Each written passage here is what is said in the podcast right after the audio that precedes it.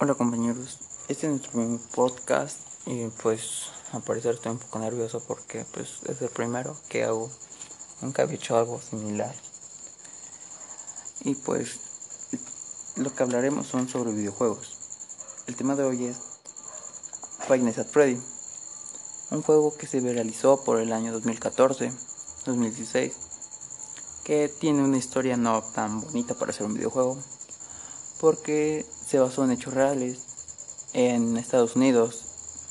Y lo que hablaremos hoy es sobre la mordida del año 87, el cual sucedió en Freddy Fazbear Pizza alrededor del año 1987, en el que un animatrónico no identificado, debido a que su nombre nunca ha sido mencionado, mordió violentamente a una persona provocándola así que perdiera su lóbulo frontal, pero a pesar de esto sobrevivió al accidente.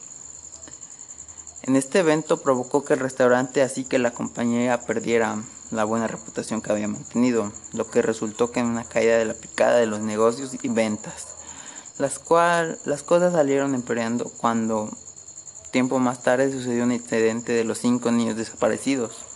Tras estos eventos el local cerraría durante unos años, reabriendo en un local más pequeño a causa de la falta de dinero.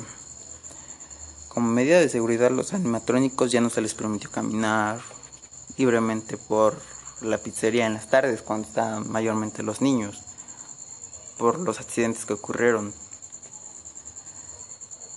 Y se limitaron a dejarles en un solo de modo recorrido libre, únicamente durante la noche, tal y como aparece en el primer juego. A esto les hicieron evitar que sus sus servomotores se bloquearan esta causa en la actividad de los robots. En la cuarta entrega de Five at Freddy se dio a conocer el incidente que sufrió que se confundió con la mordida del 87, asumiendo como culpabilidad al animatrónico Fredbear.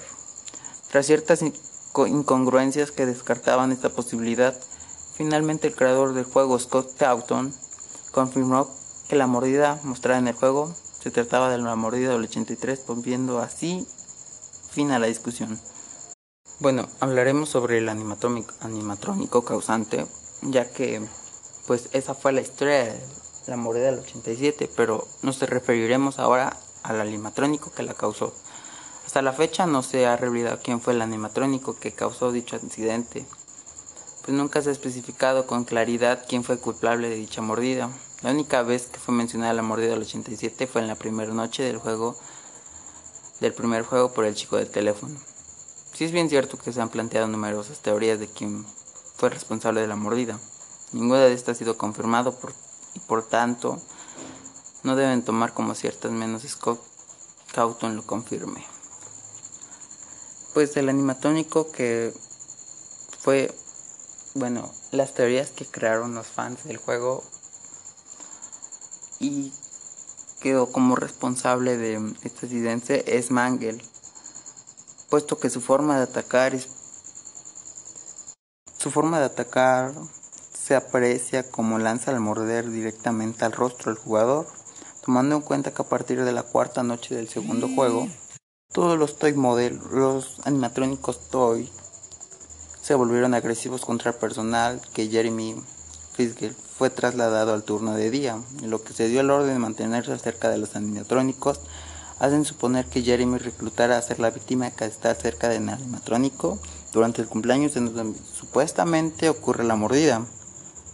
Foxy fue descartado como posible causante, puesto que en el segundo juego este se encontraba en la parte de fiestas, por lo que hubiese sido imposible que saliera de ahí.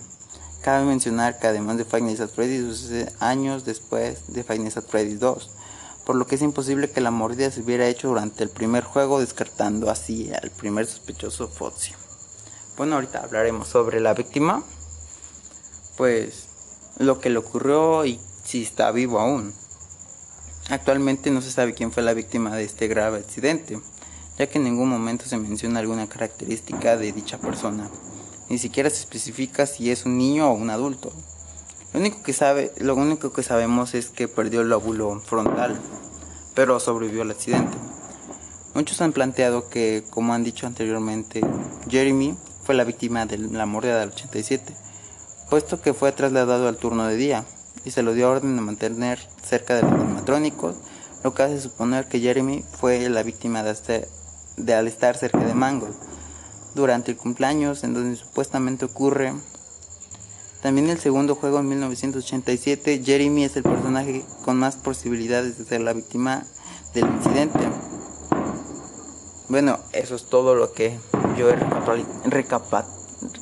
Es yo todo lo que he recapacitado. Es todo lo que he recolectado de todas las es toda la información que he recolectado de la mordida de 1987. Pues es un suceso que tal vez pueda haber sido verdad que haya existido eso. Pero pues no sabemos en realidad que haya ocurrido ahí o si ya habrá haya existido en verdad. Pero bueno, ese es mi primer podcast, espero les haya gustado. Les mando un saludo desde su casa y bañense todos los días. Es un es un consejo que les doy así de compas y no se enamoren. Esa cosa hace daño.